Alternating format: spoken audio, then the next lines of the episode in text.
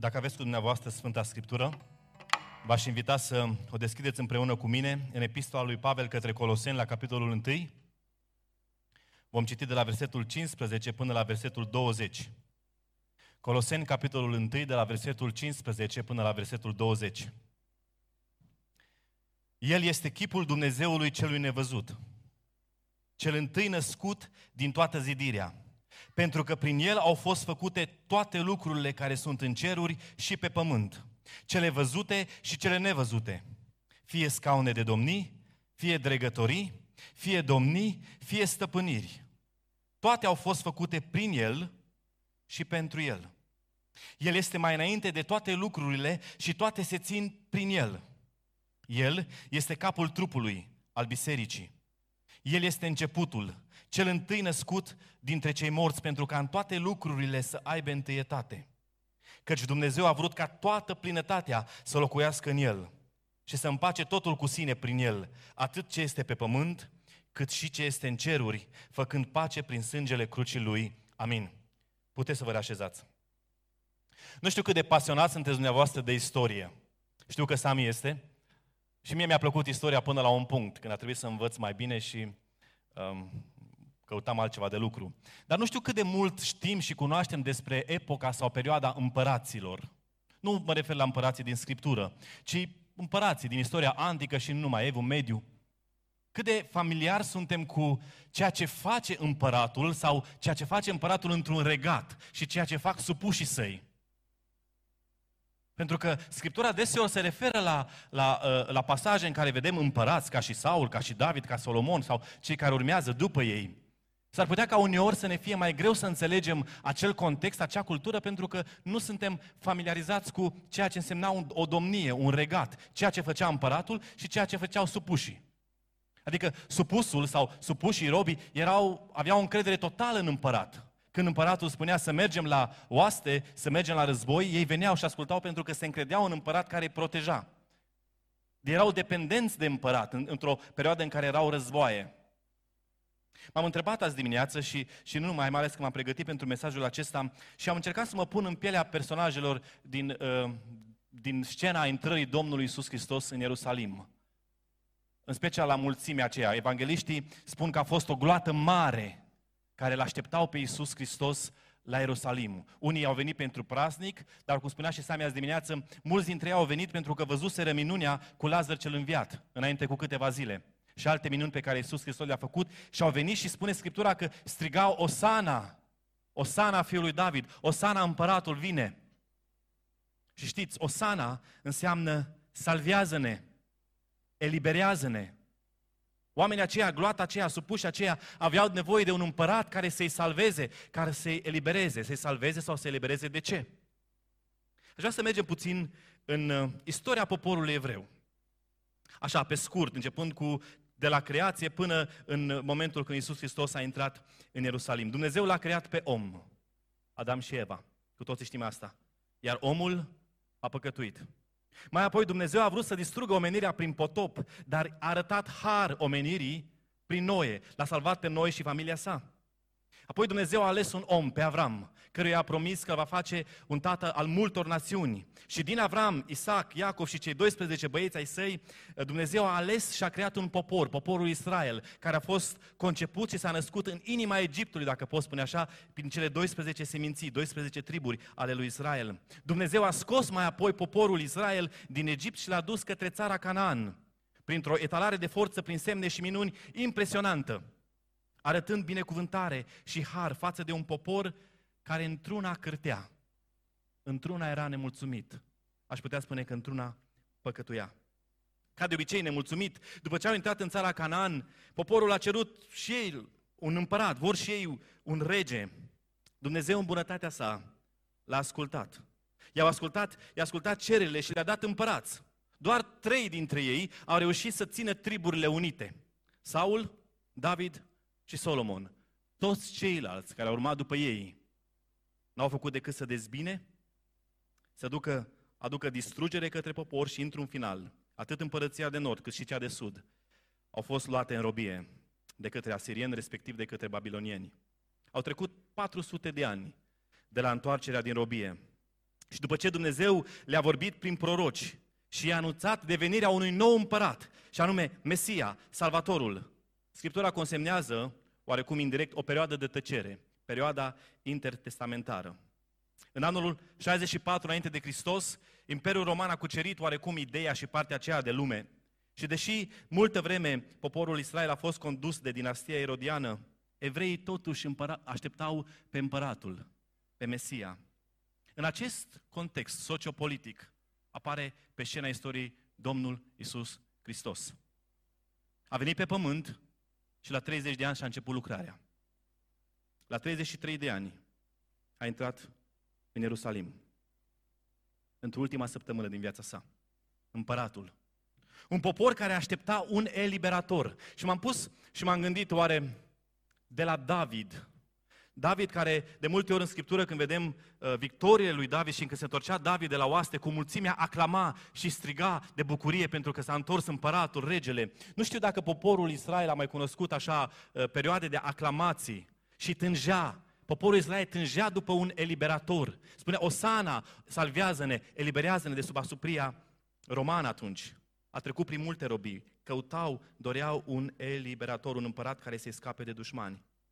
După ce l-a urmărit timp de 3 ani și după ce a văzut semnele și minunile pe care Iisus Hristos le-a făcut, și în special după ce în urmă cu câteva zile l-a înviat pe Lazăr din morți, o mulțime destul de mare îl aștepta la Ierusalim, vreau să-l încoroneze, crezând că ăsta este momentul, acum vine Salvatorul, eliberatorul care ne va scăpa de sub robia romană, vom fi un popor cum am fost și înainte. Ce istorie zbuciumată a poporului Israel! Ce așteptări! La un moment dat, Domnul Iisus Hristos spune: Ierusalime, Ierusalime, care omori pe proroci și ucizi cu pietre pe cei trimiși la tine, de câte ori am vrut să strâng pe copiii tăi cum își strânge găina pui sub aripi și n-ai vrut. Un popor cu o istorie zbuciumată, aflat la un moment de cumpănă în istoria sa. Problema lor atunci, și probabil că problema multora și astăzi, este că aveau o imagine distorsionată despre cine era Iisus Hristos, despre ce fel de împărat era și este Iisus Hristos. Așteptau un împărat care să le împlinească nevoile lor, care să îi elibereze din captivitate, care să le vindece bolnavii, care să le dea hrană, un fel de tonomat la care să apelezi când îți este greu și să-ți fie îndeplinite dorințele. Oare nu mulți dintre cei care astăzi se numesc creștini îl tratează pe împăratul Hristos la fel? Doamne, uite nevoile mele, te rog. Doamne, am nevoie de Tine. Și nu spun că este rău. Biblia ne îndeamnă să venim la Dumnezeu cu cererile noastre, să venim cu problemele noastre și El, care este un tată bun, care vede, care aude, răspunde la vremea potrivită. Dar oare asta este totul? Ăsta este împăratul nostru, doar așa? Un împărat pe care noi îl vrem să ne dea hrană, să ne facă semne și minuni, să ne vindece, să ne simțim noi bine? Ce relație avem cu împăratul? Cine este împăratul Hristos? Cât de bine îl cunoaștem pe împăratul Hristos? Și în această seară o să încercăm să ne uităm puțin la ce spune Scriptura despre Iisus Hristos. Nu la ce spun eu, nu la ce spun vecinii, nu la ce spune dumneavoastră, ci ce spune Scriptura. Cine este Iisus Hristos? Cristologia este tema centrală în doctrina biblică. Nu poți să scapi de Hristos pe paginile Scripturii. Te uiți din Geneza și până în Apocalipsa, Hristos. Vechiul Testament înregistrează pregătirea venirii sale, încă din grădina Edenului. În momentul în care a păcătuit omul, Dumnezeu prin promisiune îl arată spre Mesia, eliberatorul, cel care urmează să vină și să zdrobească capul șarpelui pentru vecie. Mai apoi, Evangheliile ne-l prezintă pe Iisus Hristos ca fiind Dumnezeul întrupat. Prezintă nașterea sa, apoi trăirea sa, lucrarea sa și scopul său, și anume salvarea păcătoșilor. Mai apoi te uiți în Faptele Apostolilor și vezi că mesajul Evangheliei lui Hristos începe să se răspândească din Ierusalim și până la marginile pământului. Te uiți în epistolele lui Pavel și nu numai și vezi că epistolele prezintă teologia lucrării lui Hristos. Îl prezintă pe Hristos și biserica sa, personificarea lui Hristos în biserică, și anume El este capul, iar biserica este trupul. Și în final te uiți și în Apocalipsa și ghiși ce? Tot de Hristos dai. Îl vezi pe Hristos înălțat pe tron. Hristos care domnește ca și Domn al domnilor și Împărat al împăraților. Pasajul pe care l-am citit din Coloseni este o capodoperă în care îl prezintă pe Domnul Iisus Hristos și este unul dintre cele mai copleșitoare și puternice pasaje pe care îl descriu pe Domnul Iisus Hristos și este vital pentru fiecare creștin să înțeleagă ce fel de împărat este Hristos. Cine este El? Cine este Mântuitorul? Cine este Salvatorul? Cine este Cel despre care noi spunem că este Domnul, este Stăpânul, este Împăratul? Și în acest pasaj scurt, Pavel ne descoperă adevărata identitate a Domnului Iisus Hristos, aceea de Împărat Suprem. Împărat Suprem, prin prisma a patru lucruri, în modul în care Iisus Hristos se raportează la patru lucruri, și anume cum se raportează la Dumnezeu, cum se raportează la Univers, cum se raportează la lumea nevăzută și cum se raportează la biserică. Și începem cu relația Împăratului Iisus Hristos cu Dumnezeu. Ascultați ce spune versetul 15 din pasajul pe care l-am citit. El, și anume Iisus Hristos, este chipul Dumnezeului celui nevăzut, cel întâi născut din toată zidirea. Una din problemele care apărea sau care apăruse în biserica primară a fost aceea a ereziilor. Erau foarte mulți așa zis credincioși care strecurau, spune Petru, erezii nimicitoare încercând să-i buimăcească pe mulți, dacă puteau, să le schimbe, să le distorsioneze credința. Și una dintre ereziile care apăruseră și pe care Pavel o confruntă direct, chiar și în această epistolă, era aceea că Iisus Hristos nu era Dumnezeu, ci era inferior lui Dumnezeu. Da, Iisus Hristos a fost un profet, Iisus Hristos a fost un om care ne-a învățat bine, dar Iisus Hristos nu este Dumnezeu, ci El este o creație, a fost creat de Dumnezeu. Și vine Pavel și spune aici, El este chipul Dumnezeului celui nevăzut. Adică Iisus Hristos este perfect, este imaginea exactă a lui Dumnezeu. Te uiți la Iisus Hristos, îl vezi pe Dumnezeu. În Evrei, capitolul 1, versetul 3, autorul îl descrie pe Hristos ca fiind oglindirea slavei Lui și întipărirea ființei Lui. Iisus Hristos este oglindirea slavei lui Dumnezeu și întipărirea ființei lui Dumnezeu. Scriptura afirmă clar, Iisus Hristos este Dumnezeu. Filipeni, capitolul 2, cu versetul 6, ne spune că Iisus avea chipul lui Dumnezeu, iar însuși Iisus Hristos spune despre El în Ioan 14,9, cine m-a văzut pe mine, a văzut pe Tatăl. Iisus Hristos este Dumnezeu. Ioan, capitolul 1, versetul 14, ni se spune că slava lui Iisus este întocmai exact ca și slava Tatălui. Iisus Hristos este Dumnezeul întrupat. Acesta este adevărul, acesta este împăratul nostru și anume că împăratul Iisus Hristos este Dumnezeu adevărat, din Dumnezeu adevărat. Amin. Nu există o altă variantă. Iisus Hristos nu este o creație, Iisus Hristos nu este o invenție, Iisus Hristos este Dumnezeu glorificat, Dumnezeul întrupat. Și Pavel mai folosește aici o expresie care să arate și să argumenteze oarecum relația dintre Hristos și Dumnezeu. Spune că Iisus Hristos este cel întâi născut din toată zidirea. Și aici s-ar putea să avem o problemă dacă nu suntem atenți. Arienii, niște eretici din primul secol, de atunci și până acum la martorii lui Jehova, care sunt contemporani cu noi, și toți cei ce neagă divinitatea lui Iisus Hristos, iau acest pasaj în care Biblia spune că Iisus este cel întâi născut din toată zidirea, spunând că, vezi, Iisus Hristos a fost născut, nu este Dumnezeu. Această interpretare este greșită, este falsă, este eretică. Pentru că Iisus Hristos, sau expresia aceasta, primul născut, nu se referă la ceva care a fost de genul primul dintre cei creați. A fost creat Iisus și după aia au fost creați și ceilalți. Ci această expresie, așezată corect în context, se referă la poziție, la rang. Atât în cultura ebraică cât și în cultura greacă, primul născut era fiul care avea dreptul la moștenire. Nu întotdeauna trebuia să fie primul născut în ordine cronologică. Amintiți-vă Esau și Iacov. Deși Esau a fost primul născut cronologic, totuși binecuvântarea și moștenirea i-au fost acordate lui Iacov.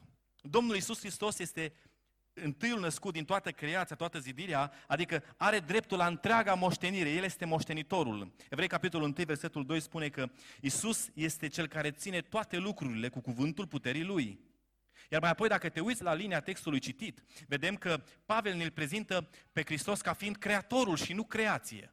Ei, dacă ar fi fost creat Iisus Hristos, și dacă la asta s-ar fi referit expresia aceea, primul născut din toată zidirea, atunci n-ar mai fi spus Pavel că Iisus Hristos este Creatorul și toate au fost create prin El și pentru El. Logica ne spune acest lucru. Deci expresia primul născut din toată creația nu se referă la faptul că Iisus Hristos a fost creat, ci la faptul că este singurul, unicul moștenitor. Domnul Iisus Hristos a existat înainte de creație. Și spune Scriptura, este înălțat la cel mai mare rang, la rangul de cinste deasupra creației. El n-a fost creat, El este creatorul creației. Aceste adevăruri sunt importante, dragi frați și surori, pentru noi ca și credincioși să le cunoaștem, să le afirmăm, să le înțelegem. Și anume că Iisus Hristos este chipul Dumnezeului nevăzut și că El este creatorul și moștenitorul creației. Aceste adevăruri definesc cine este Iisus Hristos în relație cu Dumnezeu. Iisus Hristos, Dumnezeu adevărat, Cel care tronează, Cel care este suveran deasupra tuturor ceea ce vedem și nu vedem, este Împăratul nostru. În al doilea rând, Pavel ne prezintă aici relația Împăratului Iisus Hristos cu Universul, de la versetul 16 până la versetul 17. Ascultați ce spune Pavel. Pentru că prin El, adică prin Iisus Hristos, au fost făcute toate lucrurile care sunt în ceruri și pe pământ, cele văzute și cele nevăzute. Prin El au fost făcute toate lucrurile. Și Apostolul Pavel spune aici trei motive prin care el demonstrează supremația lui Hristos deasupra creației, supremația lui Hristos față de creație. Și anume, El, Hristos, este Creatorul. Împăratul nostru este Creatorul. Acest adevăr este folosit și de Ioan, în Ioan capitolul 1, versetul 3, unde spune că toate lucrurile au fost făcute prin El și nimic din ce a fost făcut n-a fost făcut fără El. Și apostolul și autorul epistolei către evrei spune același lucru. El ține toate lucrurile cu cuvântul puterii Lui. Adevărul este simplu. Iisus Hristos este Dumnezeu și El a creat tot ceea ce vedem și nu vedem. Gândiți-vă puțin la creație. Gândiți-vă puțin la univers. Eu nu sunt foarte priceput la științele exacte și cei care mă cunosc știu că matematica n-a fost niciodată punctul meu forte, nici măcar calculele sau să apreciez dimensiuni sau distanțe. Dar m-am documentat puțin și soarele, spre exemplu, soarele, cel care îl vedem sau îl așteptăm atunci când plouă, are un diametru de 1.382.400 de kilometri. Asta înseamnă mult. Este de 100 de ori diametrul lui mai mare decât cel al Pământului, diametrul soarelui. În interiorul soarelui, spun specialiștii că ar putea intra 1,3 milioane de planete de dimensiunea Pământului. Vorbim despre ceea ce vedem, și anume soarele, cât de mare este ceea ce Dumnezeu Iisus Hristos a creat. Și soarele este o stea mică spre medie. Există stele mult, mult mai mari. De exemplu, Betelgeuse are un diametru de 160 de milioane de kilometri. Enorm. Galaxia noastră, Calea Lactee, conține sute de miliarde de stele, iar astronomii estimează că există milioane sau chiar miliarde de astfel de galaxii. Deja nici calculatorul nu, am încercat să calculez cu calculatorul și nu mai era din asta cu perioadă și nu știam exact să explic. Deci este enorm. Universul pe care îl vedem și nu-l vedem este enorm, foarte, foarte mare. Mintea noastră nici nu poate concepe imensitatea universului, dar ideea este următoarea. Domnul Iisus Hristos a creat universul. El este forța creatoare. Acesta este Împăratul nostru, Cel care a creat universul. Apoi uitați-vă mai aproape de noi puțin, la sistemul nostru solar. Am vorbit astăzi cu Rebecca despre planeta Pământ, Soarele și dacă mai știm celelalte 7 sau 8 planete câte mai sunt. La planeta noastră, Pământul, care dacă s-ar mișca foarte puțin de pe axa sa de rotație, viața n-ar mai putea să fie posibile pe Pământ. Ori ar fi prea cald, ori prea rece. Sau Luna, dacă s-ar apropia puțin mai mult de Pământ, atunci am avea de-a face cu niște fenomene foarte destructive, tsunami, uriaș și nu numai. Și totuși, toate lucrurile în univers se mișcă și sunt puse exact, sunt susținute de cineva, de forța creatoare. Și această forță creatoare este Împăratul nostru, Iisus Hristos, slăvit să fie numele Lui. Uitați-vă dacă vreți la natură, ceva mai aproape, mai tangibil, frumusețea naturii. Și Psalmul 19, de la versetul 1 până la versetul 4, cerurile spun slava lui Dumnezeu, o zi istoresește altea despre acest lucru. Tot ceea ce vezi în natură arată spre Hristos. Natura îl slăvește pe Hristos. Și dacă vreți, uitați-vă și mai aproape, uitați-vă la noi, la oameni. Și te uiți la miracolul acesta care se întâmplă în Pântec. Noi avem o fetiță de câteva săptămâni și rămân uimit cum acea persoană, acea ființă a fost concepută și apoi s-a dezvoltat în Pântec, mai apoi a ieșit afară și apoi mă uit la mine sau ne uităm la noi oameni maturi și cum funcționăm. Inima aceasta care pompează într-una și există și rezistă și corpul acesta care a fost creat. Noi am fost creați de Iisus Hristos. Iisus Hristos, în relație cu Universul, în relație cu creația, este suveran. El este Creatorul. Nu numai că este Creatorul, dar pasajul ne spune că El este înainte, mai înainte de toate lucrurile. Iisus este mai presus de creație pentru că El este înainte de toate lucrurile. Înainte ca Universul să existe, spunea Domnul Iisus Hristos în Ioan 8:58, înainte de Avram, eu sunt.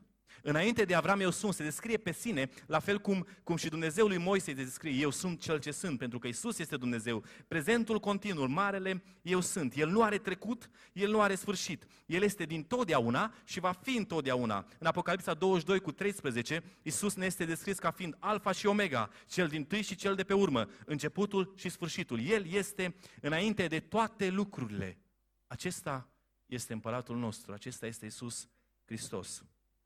Nu doar că este Creatorul, nu doar că este mai înainte de toate lucrurile. Scriptura în pasajul acesta ne spune că toate se țin prin El. El este susținătorul. Nu doar că Iisus a creat tot ceea ce vedem și nu vedem, El și susține totul. Nu a creat, s-a lăsat ochii, am creat totul și gata. Ci El susține, este implicat activ, nu numai în creație, ci în viața a tot ceea ce există în creație. El menține echilibrul necesar ca viața și universul să nu se spulbure. El menține traiectoria planetei noastre pe axa aceea, în jurul Soarelui, în jurul axei sale. El este Cel care menține. Toate lucrurile se țin prin El. Dacă Iisus Hristos n-ar fi, ne-am spulbera, ne-am dezintegra instant. El este puterea din spatele oricărei constante din univers. Este, dacă vreți, forța gravitațională, forța centrifugă și forța centripetă. Este energia care susține universul. Este energia care susține viața. Este dătătorul și susținătorul vieții. Acesta este Împăratul nostru, Iisus Hristos. L-am văzut pe Iisus Hristos ca împărat în relație cu Dumnezeu, Dumnezeu adevărat, din Dumnezeu adevărat. L-am văzut pe Împăratul Iisus Hristos în relație cu Universul, cu creația și acum ne uităm la Împăratul Iisus Hristos în relație cu lumea nevăzută. Versetul 16 spune așa: toate au fost făcute prin El, fie cele văzute, fie cele nevăzute, fie scaune de domnii, fie dregătorii, fie domnii, fie stăpâniri. Toate au fost făcute prin El și pentru El. Scaunele de domnii, dregătoriile și stăpânire se referă la lumea nevăzută și anume la ranguri angelice.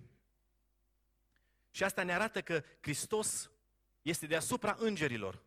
Supremația lui Hristos deasupra îngerilor, care de fapt îngerii aceștia îi se închină Lui și sunt sub autoritatea Lui. O altă erezie care amenința biserica primară și poate în unele cazuri și biserica contemporană este că Iisus Hristos era un înger. Oamenii susțineau că Iisus Hristos era un înger. Și Pavel vine aici și corectează această erezie afirmând că Iisus nu este un înger, ci El este Creatorul îngerilor. Sunt multe versete în epistola către evrei și în Efeseni și în Filipeni care arată supremația lui Iisus Hristos față de lumea nevăzută. Hristos are supremație, Hristos este deasupra tuturor lucrurile, și ceea ce vedem și ceea ce nu vedem. Și în ultimul rând, Împăratul Iisus Hristos în relație cu biserica. De la versetul 18 până la versetul 20 spune așa: El, adică Iisus Hristos, este capul trupului al bisericii. El este începutul, cel întâi născut dintre cei morți, pentru ca în toate lucrurile să aibă întâietatea, căci Dumnezeu a vrut ca toată plinătatea să locuiască în El și să împace totul cu sine prin El, atât ce este pe pământ, cât și ce este în ceruri, făcând pace prin sângele crucii Lui. În versetul 18 găsim 4 adevăruri mărețe vis-a-vis de relația lui Hristos cu biserica, așa nume: Hristos este capul bisericii.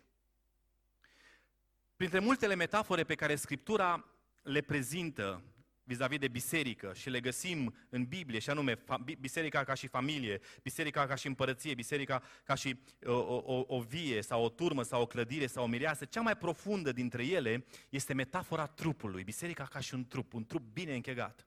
Biserica este un trup, iar Hristos este capul trupului. Nu ca și când ai fi într-o companie și Hristos ar fi șeful sau capul companiei, ci privim biserica ca și un organism viu, inseparabil și legat la oaltă prin Hristos, care controlează fiecare parte, care dă viață și care dă direcție. Asta face capul. În 1 Corinteni, și nu o să intrăm acum în detalii, găsim explicată această metaforă foarte bine și le vedem pe Hristos ca fiind cel care energizează și coordonează diversitatea trupului, o diversitate de daruri spirituale și de slujiri. Nu doar că Hristos este capul bisericii, ci Hristos este sursa bisericii. Spune versetul 18 că El este începutul și începutul este aici folosit ca și sursă, ca și origine. Biserica își are originea în Hristos. Dumnezeu ne-a ales înainte de întemeierea lumii prin Hristos, Efeseni 1:4. El este Cel care dă viață bisericii. Și Hristos spune că biserica este a Lui, biserica mea, spunea Domnul Iisus Hristos. Apoi spune că Hristos este primul născut dintre cei morți. Arată că Hristos, din nou, nu se referă la o naștere cronologică, ci este cel mai înalt în rang, are poziția cea mai înaltă în biserică.